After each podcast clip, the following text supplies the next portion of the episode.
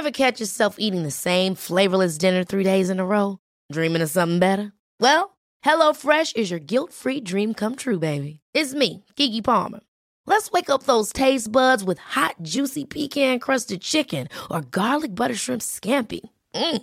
Hello Fresh. Stop dreaming of all the delicious possibilities and dig in at HelloFresh.com. Let's get this dinner party started.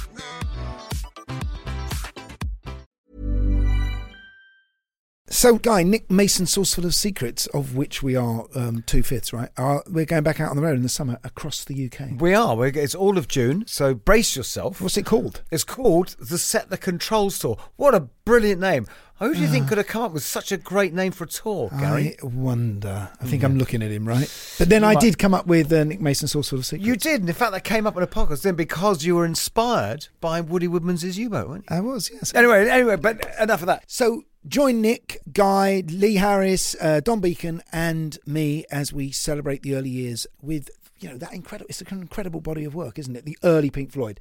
It goes up to just before Dark Side of the Moon. Goes up to 1972 Meddle. all the film soundtracks, all the Sid stuff, stuff you've never heard, stuff that no one's ever heard. Frankly, obviously. Echoes is the big sort of you know uh, what is that? What would you call it? Magnum Opus. Yeah, I love a Magnum, don't you? Yeah, I never met Magnum. Was he? Was um, anyway, tickets are on sale now, and you can buy yours at uh, myticket.co.uk. And Kilimanjaro Live presents Nick Mason's Saucerful of Secrets, the Set the Control Tour. Hello, Gary. Hey, Guy, how are you? I'm all right. Uh, muddling through. Now, this is um, very interesting. We're taking a bit of a turn here, aren't we? Because it's someone who's sort of. You've always been a turn. As, well, one of my turns. Um, uh, in fact, you can hear the turns outside as it's Brighton. Um, hey, I'm here all week. Try the veal. Um, but uh, yes, someone who actually more of a satirical comedian than a musician. In fact, not a musician, although he is quite a handy bass player. He is a handy bass player, isn't he? I mean, how do you judge these levels of what's good in bass? I have no idea. You know, I mean, it's Yeah, I, I don't really know. Um, and you know, he- heaven, far be it from me to cast the first stone. I've been listening to his. Um, yeah, he's a he's he's a it's a multi character we're having on today, isn't it? Really, it's to be honest, it's not one person. I feel like we're we're about to interview about six people. Exactly. Yes, it's a series. And I- and I- in compra- it's a microwave podcast series. And, and I, I am quite concerned that he doesn't, you know, get too vicious with us- with uh, Principal Skinner or something. Yeah, you could. Yes, exactly. I, I've, I've been listening. it's the children who are wrong. I've been listening to his um, his podcast radio show that he does, and the last one he did, he said the two uh, words he he- he dislikes the most are "Hey guys." Right. So, So- let's try not to say that. All right. I mean, he's actually very much like a Peter Cook sort of character, isn't he? He's sort of in the way he's because I've but his because his podcast is very deep dive American politics. Yeah, it is. Yeah, and he's done stuff on Nixon and the Nixon tapes. It's going to be interesting. Should we let it roll? Yep. Welcome to the Rockonteurs. Okay, guys, I'm ready. This was great, guys. I, I, it's so great to talk to two guys that have done this. Well, it's a big tune for sure. I actually wrote that originally for Tina Turner. Of course, I had gone and found Joni Mitchell down in Florida and brought her back. You know, what people forget about Bowie is that he was such a kind man. I've listened to a few of them and they've been really good, man. I'm sitting in the back of the car coming into London. They're brilliant. Remember me? I'm in a band now. it's called Roxy Music. You know this thing about the 10,000 hours of experience? Oh, yeah, the two- two Get good at something. When we recorded Arnold Layne, we'd done about 50 hours. The Rockonteurs podcast with Gary Kemp and Guy Pratt. Harry. Yes. I guess you're not going to say "Hey guys" to us, are you? Because I heard your radio show. Hey, hey, guys. Thank you for listening. Good night. Um, yeah, I'm a diehard radio guy, but I know that uh, I'm of a dwindling breed, so I had to acknowledge that there were other audio devices. The idea that people will have those smart speakers in their homes is just so ludicrous to me. Uh, why don't you just invite the uh, entire intelligence division of your local police department? Oh no, that was th- that's right. We've gone from we've gone from people sort of worrying about being wiretapped to literally Yeah. saying, "Hey, wiretap, what was that recipe?" Yeah. you know, um, the historical oddity in all this is that the Internet of Things, so called, which is the smart home, the whole concept, the whole product line was introduced for the first time three months after Edward Snowden made uh, public how much surveillance we were already subjected to. I've literally just listened to your podcast on that. Yeah.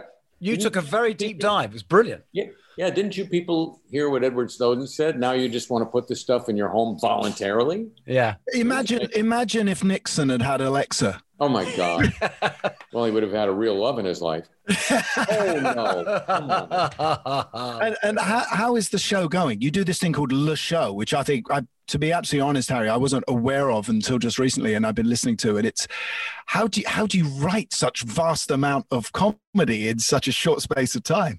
Um, I I've always I got trained when I was in my twenties by doing a daily radio show with some with a group about uh, making fun of the news, and uh, deadlines are amazing things. You know, you think you got nothing, and all of a sudden, you know, you look at the clock and you go, "I got to have something," and something comes. Because you do used to you did a student newspaper as well before, didn't you? You were you've Oh, when I was a student. you're very yeah. much of you're very much of the kind of Peter Cook ilk, aren't you? You've come. Oh my God, what a compliment. Yeah. Except for the alcoholism. Um, pardon me, ladies and gentlemen. Yeah, I mean, I, I grew up adoring Pete and Dud, so uh, that's a that's a huge compliment. I still have a 45 of uh, Peter doing a character called the Misty Mr. Wisty, or the Wisty Mr. Wisty Misty Mr. Wisty. Was that the one who spoke like that? Yeah, it yeah. The, the, Uh, the, guy was- who actually, who actually, we then, what's extraordinary is a few years later, we actually voted him prime minister because it was literally, it was John Major, right? It was, uh, Yeah. no one had ever heard that voice before. And then someone said, my God, sud- suddenly he's prime minister. He's running with it. I missed Um, yeah, but uh, uh, I that was Pete as a solo artist, but I just uh, adored their work and his work. Yeah, because you started off in that doing sort of political satire, but what, and in a way, that's that seems like I don't know. That's that was an English history to that. You know, th- th- that was the week. That was was that what it was called, guy? Yeah, the estab- well, this, that's what I was thinking. The Peter Cook thing, the Establishment Club, and all that. You know, he Yeah, through the yeah, yeah. There was a there was a guy in Los Angeles on the radio who uh, played uh, British comedy records every Sunday morning. Oh wow! I was addicted to all that stuff. As yeah. I'm guessing that was public radio. Would that be? like a- no, that was commercial radio. oh, okay. It was. Oh, it was like a KCRW type thing. No, he had he was on multiple different commercial stations. Oh, okay. He he had a shop called the Continental Shop, uh, where he sold uh, the English version of Heinz baked beans and all that stuff for the expats. And uh, so he advertised his own shop on the show. Uh, so it was it was not public radio, but uh, the Goons were actually on uh, NBC radio here for a little while. So I mean, I really got a, a pretty good education in British comedy. Ah, because that's what's interesting for us is is how many, especially through the Saturday Night Live, and I know you were with them for a bit, but so much of that crew, all were all Canadian, and and it seems to me that because of that, they had the joint thing of. British comedy was part of their, you know, was on telly every night and on their Yeah, radio all the yeah. time. So they had the Yeah. joint thing. Well, Well, I, I- never thought I in guess- LA you would have that. I, I I guess you would call me, therefore, in the epithet most feared down here, an honorary Canadian.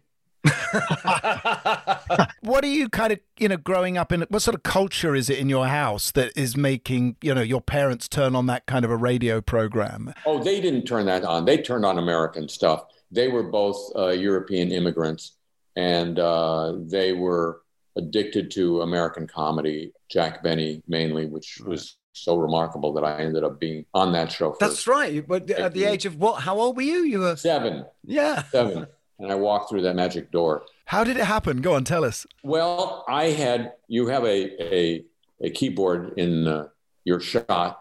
I uh, was made to uh, take piano lessons starting at the age of four, and my piano teacher uh, was a woman named Hazel McMillan, and uh, her daughter was a, an actress, a child actor, well, a teenage actress at that point. And uh, a couple of years into teaching me, Hazel McMillan decided to change careers. So she be, decided to become a, a representative for child actors, an agent. And she called my parents and said, Do you mind if I try to get Harry some work? And they went, they- as I said, European immigrants. Okay, I guess so.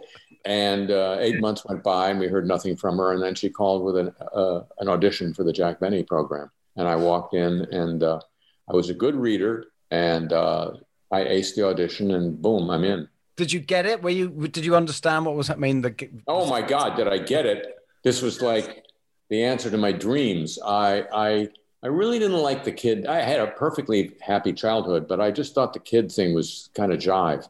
and, uh, so the idea of, of hanging out with not just grown-ups, but the, the seemingly like the hippest grown-ups in the world, the people at the Jack Benny show, it included yeah, Mel Blanc, who was the voice of all the Looney Tunes cartoon characters. You are the new Mel Blanc, after all. Yeah, yeah, right. But uh, so it was just an amazing thing, and I, I dug every minute of it. I, I, I would be in regular public school half the time and half the time off working either for Jack Benny or what kind of sketches? What That's kind a bit like Gary. Gary went to a theatre school. Gary was in lots of Yeah. sort of children's films when he was a kid. as. Ah, Yeah, ma- You're yeah. probably both unbearable. Yeah, I mean, I remember when I first I went to my first uh, senior school and I took the first six weeks off with a chaperone to go and shoot a film, and God, boy, did the kids love me when I got back. uh, and, and are, you- you're being facetious, of course, right? am. yeah, I had uh, I had kids in junior high, middle school here, who knew I was uh, on TV and stuff, and and used to gather around me at lunchtime and say, "Ooh, that sandwich looks good," and uh, so uh, my my weapon of choice since I was uh, younger and smaller than they were uh, was to tell my mom. My mom made all sorts of different sandwiches for lunch, and one of the things she made, which uh, was my favorite food from my earliest memory, was hold on to your stomachs now, beef tongue. And so I said to her, for the moment, don't give me anything but beef tongue sandwiches. When the kids at school said, "Ooh, that looks good. What is that?" I said, "Beef tongue." Whoa! So the thing is, Harry, you're a pretty decent bass player, right? I'm, I'm okay. Yeah. So where did the music come? Was there a genuine love of music? I mean, it's was it always satirical or? No, I mean my my dad. Uh, this is the the kooky thing about me and Judith. Her dad was an opera singer. My dad was trained to be an opera singer. Didn't get to actually perform because they had to flee. Uh, Aus- he, he he had Wow. to flee Austria. But he was a trained operatic baritone. We went to uh, classical music concerts all the time. They had a great record collection. I was deeply into music when I was in high school, which was not a pleasant time for me. When I wasn't working and I had to actually show up at high school, I had a soundtrack in my head of my favorite, uh, then favorite music, which was Frank Sinatra with the Nelson Riddle Orchestra. Oh yeah, And the I Riddle arrangements are the best. Humming the arrangements, not even Sinatra's vocals, but the arrangements as I'd walk from class to class. So music was a, a, a very important part of my life. You had everything for the kids to hate you. You had your showbiz success. You were humming Nelson Riddle arrangements. No, God, I mean, Yeah, I fit. I fit right in. and eating beef tongue. But listen, I mean, maybe is this what gave you the weapon of a sort of slant-eyed view of the world? The outsider slash insider. So I wanted to know everything about how the place worked because my parents didn't know. They were, as I say, immigrants. So it was my job to sort of figure out how this place that I had been born into worked. Uh, but yes, I would. I, I, think that that is my stance: is outsider slash insider. That is to say, an outsider socially who happens to know all this inside stuff. Uh, was were magazines like Mad? Were they like important in your life? Did they? Was that a good big influence? Yeah, Mad was was an influence. Um, certainly, I read every copy of it. Um, you sound like you were probably too grown up for the for that by the time you were. Well, 10. I was too grown up for. Crack. I was I was too grown up for Cracked. Oh right, Just- yeah, yeah. Just the right target audience for Mad. Um, but the real influences were performers. Were, as I say, Pete and Dud. In this country, there was a satirist who did uh, great parody versions of hit records called Stan Freberg, and then he made his own amazing satirical album, an LP called Stan Freberg Presents the United States of America, which was supposed to be the first in a series of records making fun of American history. It turned out to be only one of two, but it was wickedly funny and uh, incredibly daring for its time. It, it had a lot of music in it. Uh, it was basically some sketches and a lot of songs with uh, the Billy May Orchestra back. in Oh, couldn't get right. couldn't get Nelson Riddle, but he got Billy. Right, May. right, right. And, so, would Tom Lehrer have fe- f- featured? Tom Lehrer, very much so. Uh, he had a record which was a 10 inch LP that came out at, from apparently nowhere. And there were these songs that were making fun of the Catholic Church and the Boy Scouts, Mhm. and, you know, these supposedly untouchable marks. And uh, then he got famous a little bit because the American version of That Was the Week That Was had him on doing a song every week on television. So for a while, he had a very successful career touring with very, for the time, as I say, transgressive material. Yeah, his retirement was actually the greatest gag and greatest political trick anyone's ever pulled off. Oh, I don't know that. What was it? He basically retired when um, uh, when Kissinger got awarded the Nobel Peace Prize. He just said, "I can't come up with anything as satirical as that ever. I quit," and he did. Yeah, he did. Yeah, it, wasn't, it wasn't a gag.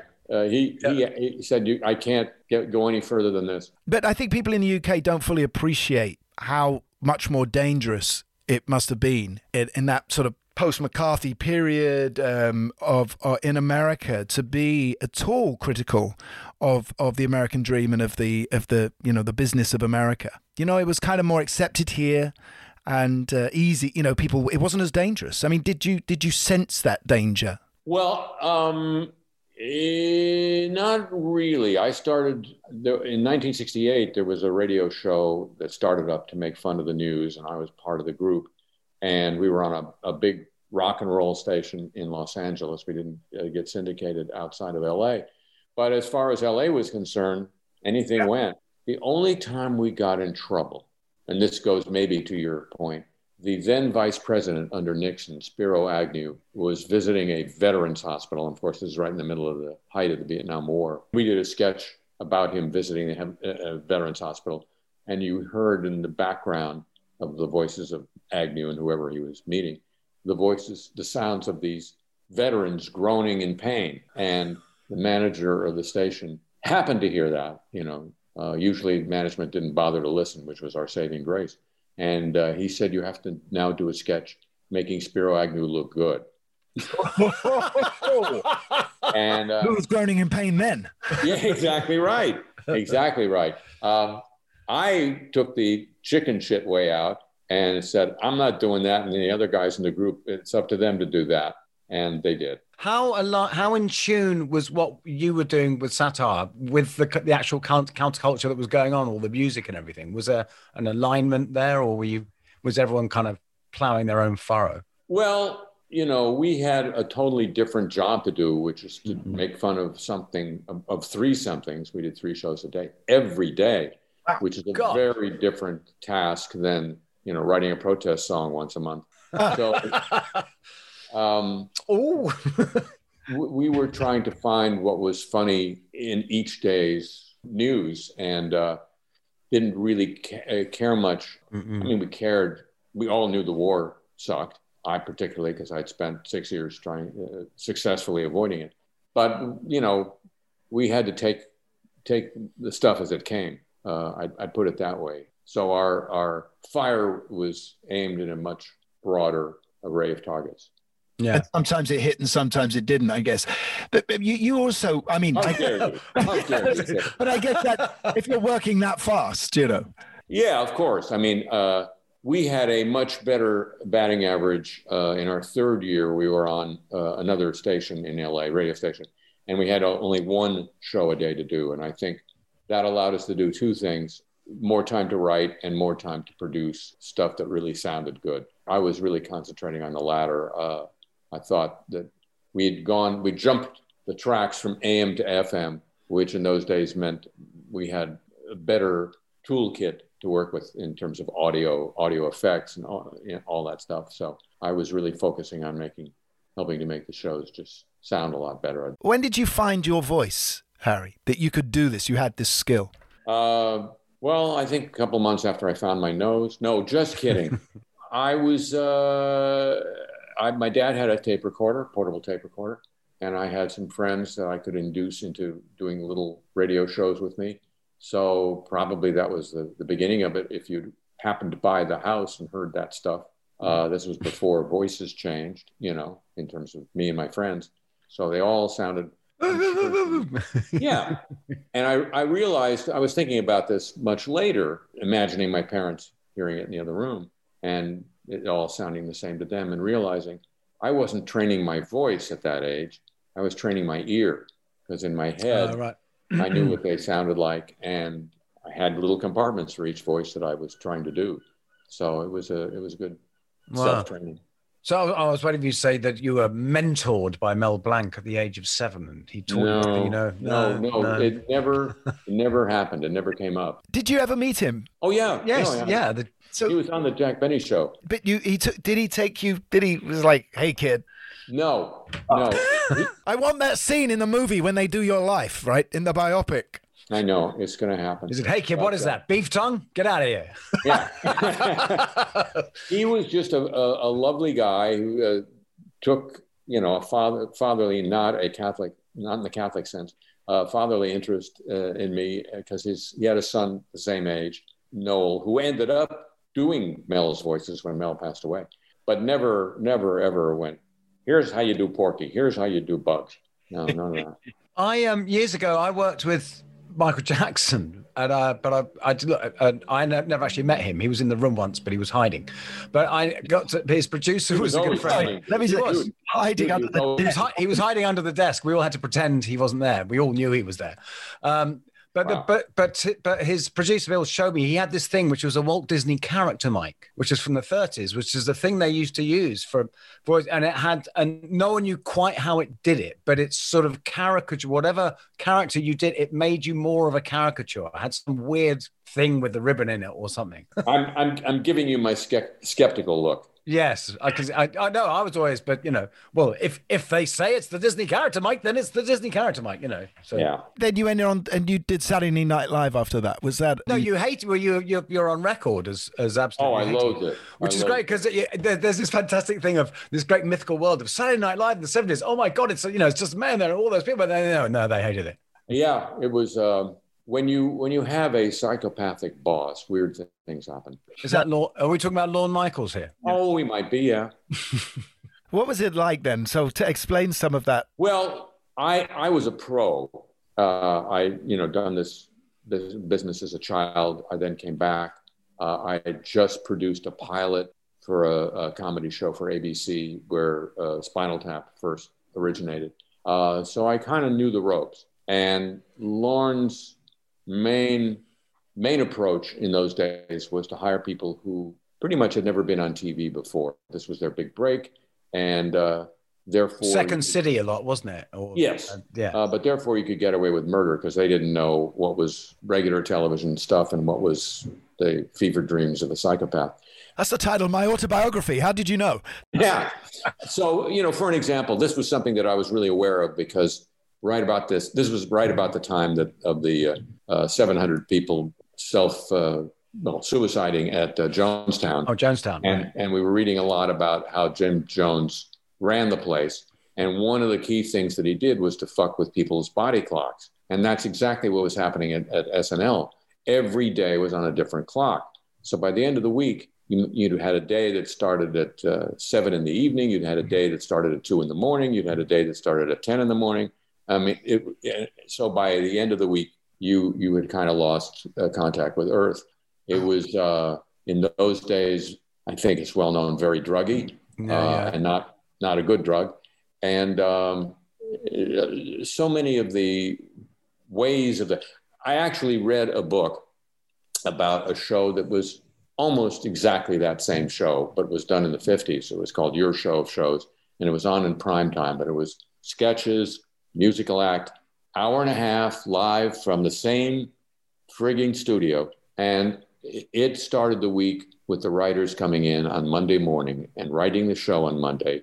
And then the actors had four or five days to rehearse it. And at SNL, it was run more like a, a, a college dorm.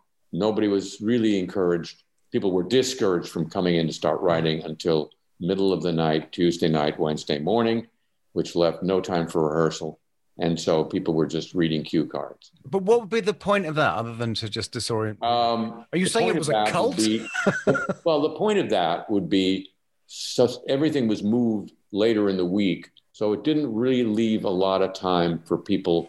People were scrambling. Didn't leave a lot of time for people to uh, disagree with the producer or say, "How come this sketch isn't in?" or "Why are we doing this?" You just had to Oh, okay. head down and scramble. So it was. Uh, if you were the producer, it was a, a much more comfy way of uh, running a show. So, so who was in that writing room with you? Um, the first time around, because I went to I went to that show That's two right, yeah. times, just proving that smart people can be really stupid. Um, Christopher Guest, Ah. Billy, Billy Crystal, uh, Martin Short. That's right. You did Fernwood tonight, didn't you? Yes, I did. Which I saw first time I went to America, which I thought was the funniest thing ever. Almost live and nearly from Hollywood. Yeah, yeah. Well, that was I love the that. Power tennis for the blind. Yeah, that was the first time I think uh, a lot of Americans were exposed not only to Martin Mull but to the, the late great Fred Willard, who was Oh, just yeah, yeah. most astonishing. You know, I, I know a lot of people in comedy. I understand a lot about many of them. I can't. I could never figure out Fred Willard. He was like on a comedy wavelength from Mars. It was just so remarkable and and so unst- you know that I, I was in a movie with him, a Christopher Guest movie, and we were in a scene together. Fred Fred was going to interview Fred's character was going to interview my character, and the only piece of direction I ever got from Christopher is he's walking me to the chair where I'm going to sit and be interviewed by Fred. We're we're walking there. He puts his arm around my shoulder and he says three words: "Don't even try." what, what movie was this? This was uh, for your consideration. Oh, right, right. Oh yeah, yeah. Fred, hang on, Fred Willard. I'm, I'm making sure I'm thinking of the right guy. Who he's uh, on the Air Force Base in Spinal Yes. Tap. Yes. Yes. Yeah. Getting a little long there myself. Yeah. Oh no, he's a yes. He's and he was uh, Mark. He was Martin Mull's sidekick on. Uh, That's Fun right. Weekend. Yeah. And I would be in there every day, kind of being a little bit critical of of some of what was being written by others, uh, and then I'd hear Fred take that material and make it pure comedy gold. And Yeah. Just Oh well, like best in show. I mean, in uh, uh, Oh, I mean, well, his yeah. performance. I mean, wow. yeah. And are you in those writing rooms for you know explaining to people who have never been in one, um, including myself? um, do you do you bring in a The room where it happens. all of you bring in a piece and say, "Let's work on this. I've got an idea," or just some things get improvised and battered around immediately? I mean, and what's your role in there? Where where where, where are you comfortable? Uh, I'm the typist. It's funny you no, it's funny you say that though because every uh, because when I tried writing comedy, I remember um, Ian La Frenais, Tried. British comedy, right, uh, said to me, "Are you the writer or the pacer?" Because, because apparently, like, all comedy partnerships, there's the guy who types and there's the guy who paces. yeah. Well, So the guy who but are you a typer or a pacer? I, I'm a, definitely a typer. Um, I've I've known comedy uh, teams like that. I would write when Christopher and Marty would and I would write together, which happened a lot in that show. I think everybody was was sitting, but I've always been the typist because I it's the one thing I learned in, in high school was how to touch type uh, really Ah. fast. So you know, if, a, a typist who doesn't slow down the flow of ideas is yeah, that's uh, that's priceless. Yeah. it is priceless. It it does give you a bit of control because you know you'll hear things and then you, other things you won't hear. You know. It- Also, it- you suggest a gag and they go, "No, do this one," and you just put your one in because you're the one Well, it down. yeah, I, I wouldn't be like that, but you know. I mean, you're Uh, chucking in ideas, though. I take it. Well, yeah. I mean, in answer to your question, uh, we wouldn't uh, come in with uh, stuff already to work on. Uh, it would always be. It's a quarter after midnight. What the fuck should we do? sort of like that. and so, is it here that the Beast was born? Well, Michael wasn't there, but Okay, uh. Christopher was. Uh, the, that tap was born on this pilot that we had done uh, before I went to Saturday Night Live, which was a pilot for ABC, and it was uh, called The TV Show, uh, and it was uh, basically you were you start the show behind a guy who's sitting in a lounge chair with a remote and a big TV in front of him, and you're watching what he's watching. And that was the format of and it's an hour long sketch show making fun of whatever is on tv And did this guy actually have to sit there for the hour? That was no, he he did his stuff and then left. That was that guy was Rob Reiner, who was the Oh, right, right, right, right, right. So go and explain how this first idea. Because look, you're the only person who's not in a rock band officially, as it were, uh, Harry, that we've had on this show. So you've got to pay. your Apart from Ian La Frenais, apart, we've, No, had one, we've had one other great c- comedy. Ian was in a rock band. No, no, he was on our show. Ian was even further away from rock music than you are, but he's what you're the uh, you know. So you got to pay your dues here, and we're going to talk about being in a rock band, especially Okay. fantastic band. What was the, I have so yeah. much to say, and I've so yeah, so much to accuse you of. Um, Okay. But what was the first germ of the idea? Whose was it? Uh, we were, as I say, we were doing this TV show, and um, one of the things that was on TV that we were making fun of was a late night music show called Midnight Special, which was hosted by this rock DJ called Wolfman Jack. Yeah. And Rob did Yeah, yeah. really good Wolfman, Wolfman Jack, and he didn't play an instrument, so he was Wolfman Jack. And so we just had to create a band to perform in that in that uh, parody of, of Midnight Special, and and Michael still has the little piece of paper where we were figuring out what the name of the band would be, and then we wrote a song called uh, Rock and Roll Nightmare. And in the in that era of Midnight Special, bands would perform live, but they would also create these little proto videos. It was before actual videos were out, but they while they were on this show, they create some kind of video to go with their song. So they'd be performing live, and then they they dissolve to this video. So we did a video for uh, Rock and Roll Nightmare, and uh, at the end, it was supposed to be uh, smoke coming down, and it was a camera above us. We were on the floor, and the prop guy screwed up, and uh, the smoke was coming down as hot liquid oil. And to uh, distract ourselves from killing the prop man, we started talking about what what else should we do with this band? What should we do? Maybe we should do more with this band, and thought of uh, this idea. And then we thought, okay, that's a band, but the movie is about kind of a backstage view. So it's like about the roadies. And then we went and saw, we went together and saw a movie called Roadie.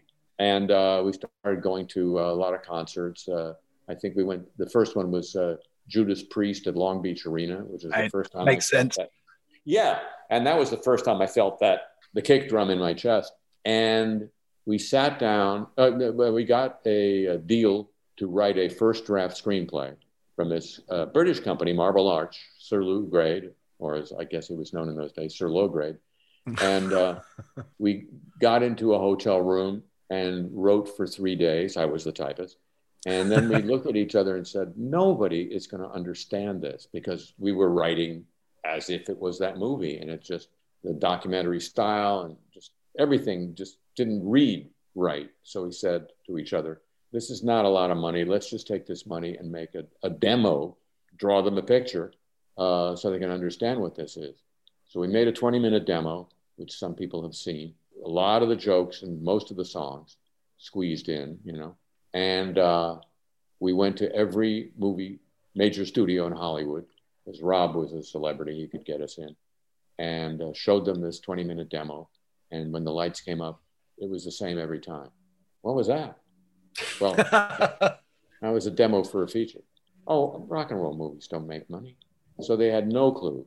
And uh, we were extremely discouraged until a friend of Rob's, as it turned out, he'd, a guy he'd worked for on uh, All in the Family, which was the American version Oh, of right, of, um, um, Alf Garnett. Alf Garnett. Yeah. Till death. Till Death Us Do Part, yeah. Yeah. And Rob sent it to, to Norman Lear, is the name of the guy. And he greenlit the project. That's the only reason the movie ever got made. And uh, we decided we wouldn't write a script because we re- wanted it to really feel like a documentary. So it wasn't because we all wanted to do improv. I had never done improv in my life. I don't, I'm a writer. But we thought that that was the technique that would make the movie feel incredibly real. So every every word of that movie is improvised, except for uh, Denis Eton-Hogg's toast, because Patrick didn't improvise. So said, Ah. write, write, write me a toast. Uh, otherwise, everybody was was improvising. It's the comedy equivalent of, of like the the first Velvet Underground album, where they said, you know, only 300 people bought it, but they all started bands. Every musician has seen that. You've destroyed our business. It's impossible for any of us to take ourselves seriously anymore. The last tour I did with Pink Floyd, which is a long time ago now, I actually carried a yellow card around with me because every time someone made a fucking tap reference, I got the card out. I was so sick and tired of it. I can probably count on one hand the amount of times since that film came out that I've walked from a dressing room to a stage and someone hasn't said, Woo, Cleveland. Yeah. So you've Um, destroyed everything. fact, you actually did what the Sex Pistols were meant to do. You killed rock and roll. But, but Guy, we played. We, Guy, you and I played in Cleveland two years ago, and on the wall as you go to the gig, it's said right. "Hello Cleveland" written on. I- but actually, on that, that. Mans, I was told that apparently that was based on a true story. That was a Roxy Music story. That you Um, uh, it, it was a bunch of things. I was in New York. Um, an old friend of mine uh, was the manager of the Grateful Dead, and they were playing Madison Square Garden, and he invited me to come down to see him. And Madison Square Garden, as you may know, has two venues in it. And uh, I'm walking around trying to find the backstage door, and I'm walking around and I'm walking around, and I finally open a door, and it's the door to the other venue where there's a light heavyweight fight in progress. and so that was at least one of the germs of that idea. But to your to your point, uh, we got punished for that because we have never. I don't think we've ever even been nominated the Rock and Roll Hall of Fame. But the gift shop at the Rock and Roll Hall of Fame sells Hello Cleveland T-shirts. Hey, I'm Ryan Reynolds. At Mint Mobile, we like to do the opposite of what Big Wireless does. They charge you a lot, we charge you a little. So naturally, when they announced they'd be raising their prices due to inflation, we decided to deflate our prices due to not hating you. That's right. We're cutting the price of Mint Unlimited from $30 a month to just $15 a month. Give it a try at mintmobile.com slash switch. $45 upfront for three months plus taxes and fees. Promo rate for new customers for limited time. Unlimited more than 40 gigabytes per month. Slows. Full terms at mintmobile.com. Ever catch yourself eating the same flavorless dinner three days in a row? Dreaming of something better? Well, HelloFresh is your guilt-free dream come true, baby. It's me, Keke Palmer. Let's wake up those taste buds with hot, juicy pecan-crusted chicken or garlic butter shrimp scampi. Mm. Hello Fresh. Stop dreaming of all the delicious possibilities and dig in at HelloFresh.com. Let's get this dinner party started.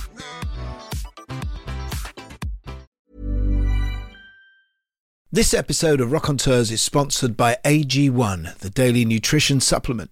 AG1 is a comprehensive and convenient blend of over 70 vitamins, minerals, and other vital ingredients like gut friendly bacteria, antioxidants, and much more. Just one scoop of AG1 daily has all the nutrients you need to support your mental performance, energy levels, heart health, and immune system. To be honest, it's pretty vital stuff for us because when you've got a life on the road and you're short of time or you're too busy to plan and prepare healthy meals, you're getting your podcast together, you're being shouted at, and it's just a nightmare. AG1 gives me all the good stuff and helps keep my energy levels where I need, ready for showtime or doing the podcast, and with a nice vanilla taste. It keeps me focused, feeling good, feeling healthy with its daily dose of vitamin C and zinc, and it's so easy to use. Just one scoop a day gives me over 70 carefully selected ingredients. Simple. Trusted by Olympians, F1 drivers, and the Rockonteurs. So if you want to replace your multivitamin and more, start with AG1. Try AG1 and a free one year supply of vitamin D and five free AG1 travel packs with your first subscription. Go to drinkag1.com slash rockonteurs. That's drinkag1.com slash rockonteurs. Check it out. Where the beauty of it is, and all, in all the detail of, of the Englishness of, of the names, you know, the, the, And the history, the whole, yeah, all that stuff. getting the evolution of that band in all of the right pop culture moments. Uh, You, you guys must have been Anglophiles, and maybe a lot of that did get missed when you were showing it to American producers. So, because to us, that was what was so so detailed and funny. Good point. Um, I mean, we uh, Christopher's dad was English, so he was an Anglophile by birth. Uh, he was a labor lord. He's a lord. Uh, that's right. Yes. Yeah. but and Michael and I were just, you know, I think the first one of the first things we talked about when we first were introduced was the remarkable fact that we both possessed a copy of a, a record by uh, Stanley Holloway. Oh yeah. Oh Brown wow, shoes. yeah, yeah, yeah. Brown shoes. And he had done a record here of English music hall songs. And uh, uh, we both had it. We could both had memorized the songs, you know, and you could do a lot of things at the seaside you can't do in town, stuff like that. I love that. Uh, yeah. Brown shoes. Listen out for that one. It's a particular favorite of mine. Okay, we'll do.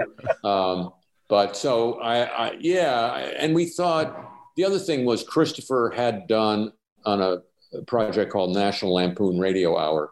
He had Oh, done the Nigel character, uh, so he he wanted to bring that character along with him, and so we all thought, okay, well we'll be Brits, and I I think it just it made it funnier to us, partly because we didn't know. I don't. I think it was before. Well, anyway, uh, I, I was going to make something up. Um, we Oh, just go make something up. No, we just thought that was, we just thought that was funnier. You know, Yeah, no, I'm thinking funny. because I, I, I don't, I, exactly, I, I don't know if there, if certainly from that period, if if there were American bands you could really lampoon. well, that's what I was going to say. Yeah. Um, but uh, but British is funny. You know that. Yeah. Yeah, but I think Um, I think also because you know we take our pop music extremely seriously. You know, it's connected to our pop culture, is connected to youth culture, is connected to you know there are you know the, this is the new art form, and we're sort of inventing it over in Britain. and I think that seriousness was ready to be pricked, wasn't Yeah. it?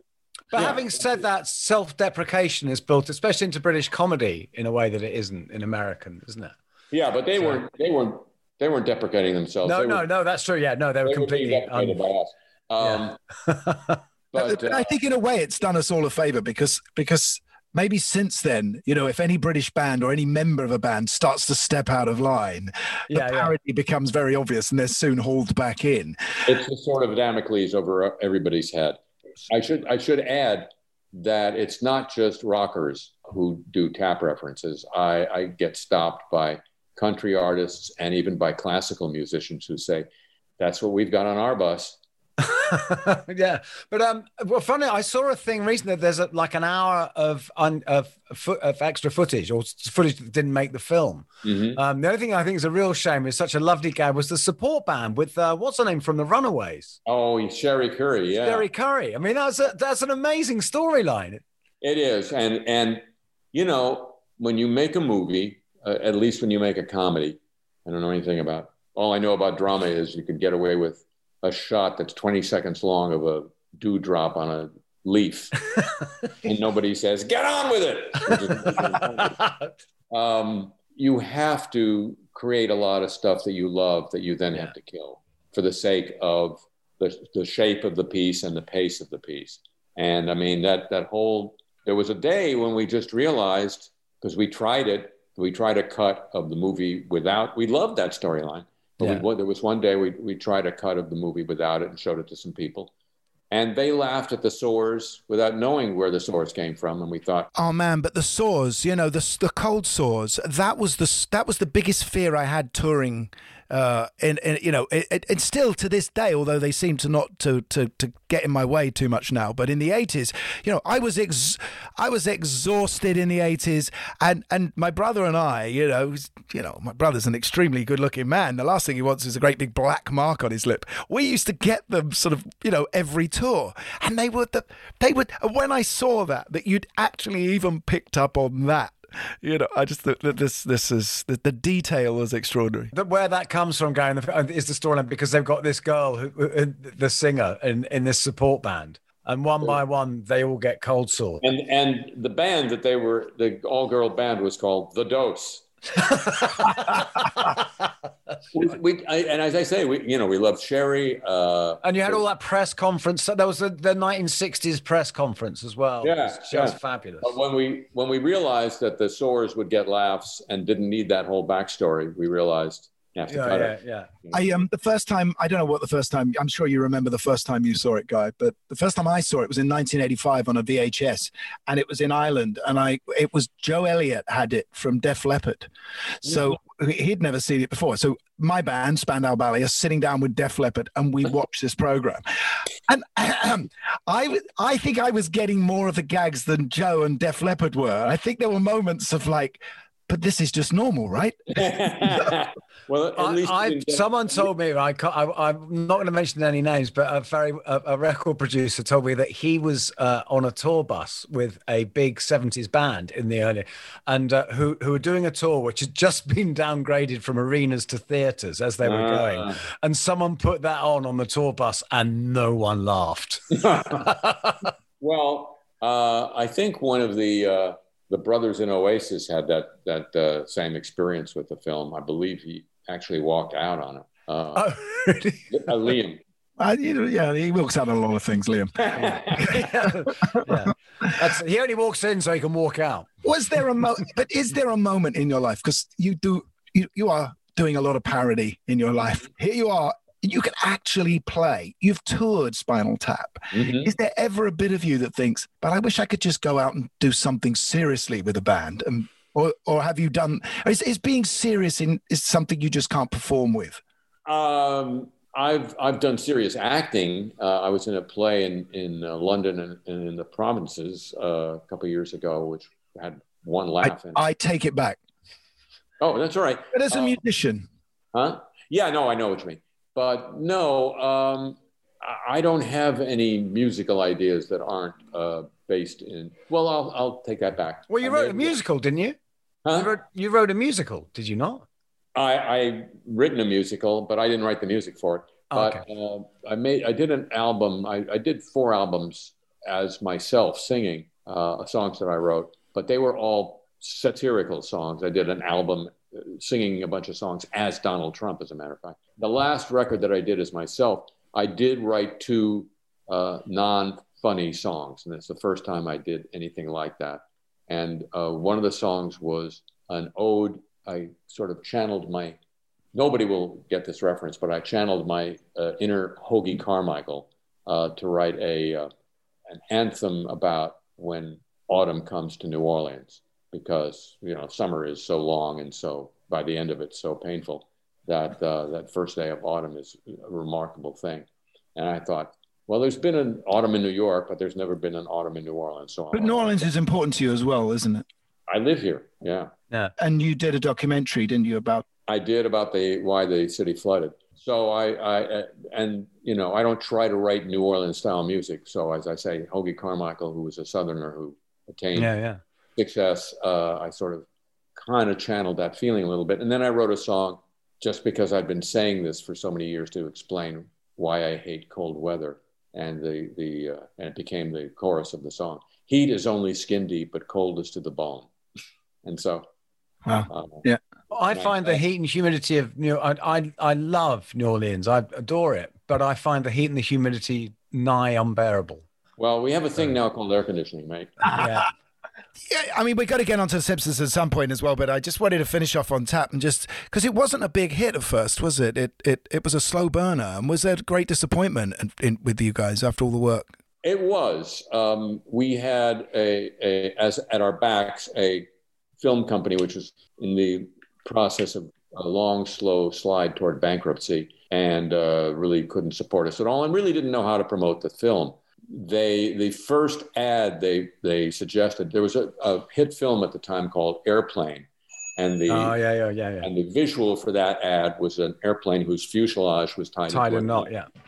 and the geniuses at our film company uh, suggested to us a, an ad where the neck of a guitar was tied into a knot. We said, no, you can't do that. You can't suggest it's the same kind of comedy as Airplane. We're not. Uh, and they said, oh, okay. So they really kind of gave up on promoting it at all. And then to our dismay, the cover of the VHS was a guitar neck tied in a knot. And uh, so we really got, we, we were doing okay, but there are aspects of the film business that we learned a lot about when we got kicked out of theaters, even though we were doing okay. So I think we were the first non-porn home video to uh, really catch on, and that's what saved our bacon was uh, that home video was just coming along and people could the wildfire that Yeah, yeah. happened, happened in that in that format. Every sensible home had Spinal Tap and Debbie Does Dallas, right? have, have you been Have you been uh, recording Simpsons during the pandemic? Is that all still going on? Yeah, yeah. Uh, I was fortunate enough to be one of the people who was working all through the pandemic. For 31 years, I was saying to them, you know, I have a studio in my house. You could let me record there. No, oh, no, you have to come in. We have special microphones and other special thing. Yeah, character mics. March of last year, please record in your house. And here's the microphone. So, but before, wasn't The Simpsons? The idea was that you were in the same room as. Listen, is it possible? It's not like you're in the same room as other actors playing other characters. You're playing about six characters. You're having a conversation with yourself during recording, aren't you? Because yeah, because you do Burns and Smithers. Apparently, you do that. You can you can do that in real As a- time. As a regular conversation, yeah. Um, Wow. Yeah, I mean, we were in the same room until you know everybody or a lot of us got got busy uh, and uh, couldn't be there at that at all at the same time. So uh, And the- the Fox or Dis- Disney is now, or whatever it is, do they have sort of contracts with you saying you can't do the voice on any other channel or any in, any other format? um, Owns those voices. That's you know, it's uh, I have I have not read uh, uh, such a such a clause if it exists in, in our contract. Um, I think somewhere it says that they own them, but uh, I I don't know. So would it be incredibly awful of us to ask for a quick burst or something? You, sir, are stepping over your bounds. Release the hounds. ah, oh, no, okay, yeah, we've just send the bank details details. But but I hear that that one particular upsets your your throat. You can't do it for too long, right? No, only it it got rough when we were doing um, the uh, video games, and it would just be me alone in a room for four hours, and the only direction I'd get from uh, the producer was louder, and and that, that that starts to hurt after a while. Were you part of the show when it went back? Because I seem to remember the beginning being in the early '90s, or was it when, when with Tracey Ullman? Yeah, It was Yeah, part of the late- Tracey late- Ullman That's show. right. Yeah, it was a it was a segment. Yeah, we were you on it then? That's right. It was a Yeah, uh, I wasn't in it until, until it became its own show. I had, and this is one of the peculiarities of, I guess, this thing called life. I was called to do the two-minute segment in the Tracey Ullman show, and they wanted me to do something as myself. And at the time, I was really like, uh, had my head up my ass about, well, I only do characters. It was really just because I didn't feel comfortable on camera as myself. I didn't know how to play me. So uh, we went around on that a couple of times. And then I just said, nah, I don't think this worked. And the next person they, they called, I guess, was Matt. So, and then he called through an interme- intermediary, me, uh, when uh, the, the show was uh, going to a full show. So it's, it's peculiar how all that happened. That's interesting. So what you're saying? So th- this was the first time you've ever done a voice that wasn't a person who existed, if you know what I mean. I'm, I do know An- an yeah. I'm just thinking if that's true. I've played characters on screen that didn't exist. That's Uh, true, yeah. I always had somebody in mind to be. So I, I did a, a, uh, a guest shot on Miami Vice, and I had an idea in my head of who I was doing. It wasn't a famous person, but it was. I've always had a model, mainly, except for that play. Uh, I, that was somebody I, I did out of whole cloth. Sorry. So in, in that case, so who, who is Derek Smalls? Um, Derek Smalls was just every British rocker that I heard in my head kind of smushed together. And did you, when you joined the names? Did they did they have give you one character? Or did they immediately say you've got six characters? Get on with it. Um, I think Matt was a fan of my radio show and he knew I did a bunch of characters. So I think the whole premise of me being there was from the top, I was going to be doing a bunch of characters. Um, I don't remember how many on the, in the first script, but it was clearly, uh, it was a multi-character gig. I, I don't know whether you want to talk about this anyway, but I know you've just lost Doctor Hibbert. You're no longer doing Doctor Hibbert. That's okay with you, I guess. That's Um, that's a tough one to talk about, really. it's been an interesting experience um, to hear one's uh, character be done by somebody else. I guess uh, Mel Blanc didn't didn't have to do that. Didn't have to. Wasn't around to hear the new Porky. um, but uh, or the or the improved bugs. But uh, all I all I ever say about that is uh, it is the actor's job to play somebody that they're not. Yeah. I, although I still can't get over, and I only actually found this out for, because, to be to be honest, I haven't watched The Simpsons for a while. I mean, I devoured it for years, Mhm. but then uh, and then I because I just got worried. You just think it can't keep being funny, surely. But um, I, I've only just recently found out this thing of of Principal Skinner turning out to be an imposter. Uh, that was Which a, I- an episode. That was that episode in season twelve. I invade fairly dramatically against that. I said, uh, Yeah. "We've got the audience knowing this character for twelve years, and now we're telling the audience, screw you. You you you fell for something, and it's not true." And you know, I thought it was rude to the audience to do that. I agree Um, because I loved his whole background, the whole Nam thing. Yeah. the th- And, thin uh, gruel with four kinds of rice that he was forced Yeah. to live on. and uh, it's now sort of a ghost episode. Nobody talks about. And it. you I- write? Yeah. Sorry. Sorry. Do you write any of that? TV is a writer's medium. They don't want you to improvise there. Right. I did uh, about three or four years ago write one episode, but um, I'm not a fan of the process. You know, I, I'm at a point in my life where I think I'm a, a pretty good writer, and I, I I don't like my stuff being uh, run through a room full of 16 writers who I have to get a joke in. So I have to say, on my, from my point of view, that and how the importance of The Simpsons is. I mean, my youngest child, the first time he ever heard one of my songs was actually in The Simpsons, so he's forever associated it with comedy, which isn't uncommon, probably.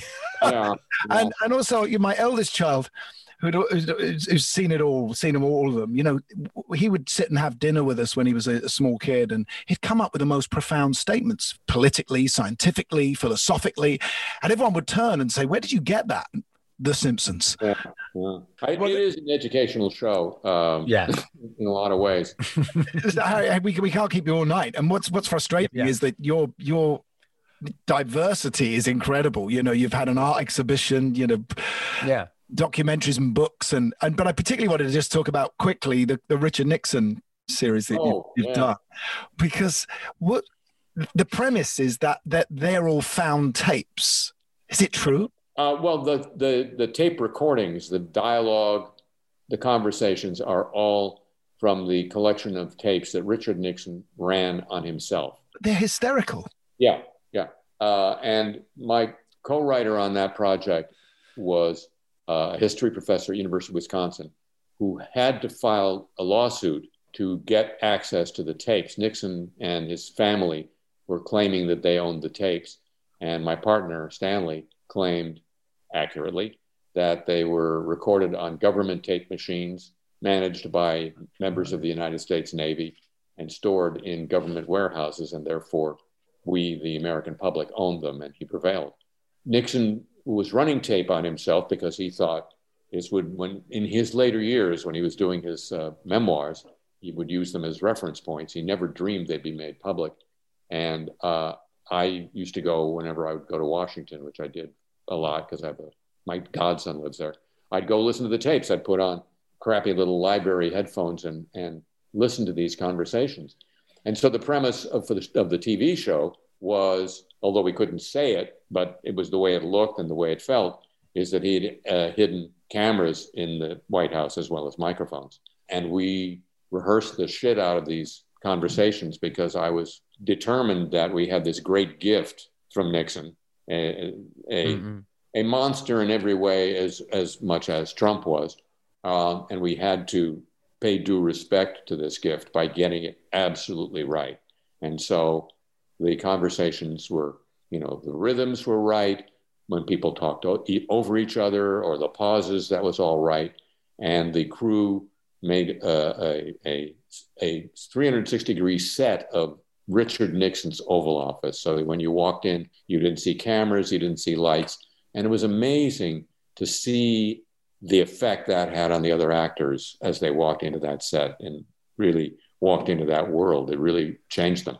And the combination of sycophancy and stupidity is so mind blowing. Well, it, yeah, it's it's it's an elegant recipe, and Kissinger, Henry Kissinger, the Nobel Peace Prize winner, Played by Henry Goodman, who's played by Henry Goodman. Great, great. Uh, Kissinger was the, maybe for all time the sycophant uh, of sycophants. Uh, he and Nixon kind of loathed each other.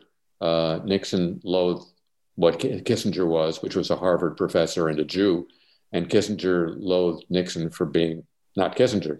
Uh, and um, and it was so much fun to do that. Such hard work, four hours of makeup, but um, killer, killer fun. But it's also it's funny what you said because it's always this thing of how Nixon had those tapes and he had every, cameras and, and, and machine and he was recording everything, and it and it goes back to exactly what you've been talking about, which is uh, Biden probably just has Alexa. yeah, yeah. I, I I do wonder about that if they if they allow Alexa or any of those or even even Siri in the White House. I, I, hope not. We I was I was on a road trip once where we uh, asked Siri to uh, we spoke dirty to Siri and saw what happened there. The people at Apple did anticipate that that would happen. I have to say. Oh yeah, I'm sure they did. Harry, thank you so much. Yeah. For, for coming on. I mean, I feel, I feel bad that we didn't speak about half the things you've done in your life because there's so many. Well, I, am writing my memoir, so you'll you'll get. and your website yeah. is fantastic. Anyone who who uh, who wants to know more about you should just go there, right? Thank you. And I have to say, your biggest hit, I guess, uh, was ubiquitous when I was in England doing my research just before we shot the movie.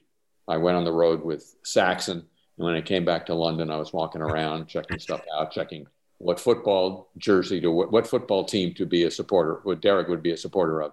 And I, had the, and, and that song was ubiquitous. Maybe I've got you to thank that it's been in The Simpsons three times. I guess. Uh, that was there's just too much information there, isn't there, with him? Uh, yeah, I mean, listen, I'm sure some of our listeners would be happy if we just spoke Spinal Tap from for, for an hour. Do you know what the funny thing is? I I came I had all these Spinal Tap things I wanted to say, and then I kind of forgot most of them. But also because there's just so much else you want to talk about. You know, he ha- he has a lot go- that's gone on in his life other than Spinal Tap. You know, it's uh, but it, you know, listen, it's still one of the greatest rock movies ever made, and I think that's certainly a good enough excuse to get him on the show. No, absolutely. No, we're all doomed to walk in its shadow for forever. Anyway, thank you for listening. Um, just uh, to say how much we, we like the feedback we get from you on Twitter and Instagram and in any other way you give us feedback uh, behind our backs. and so uh, we'll see you next week. And it's good night from me. And it's good night from uh, me.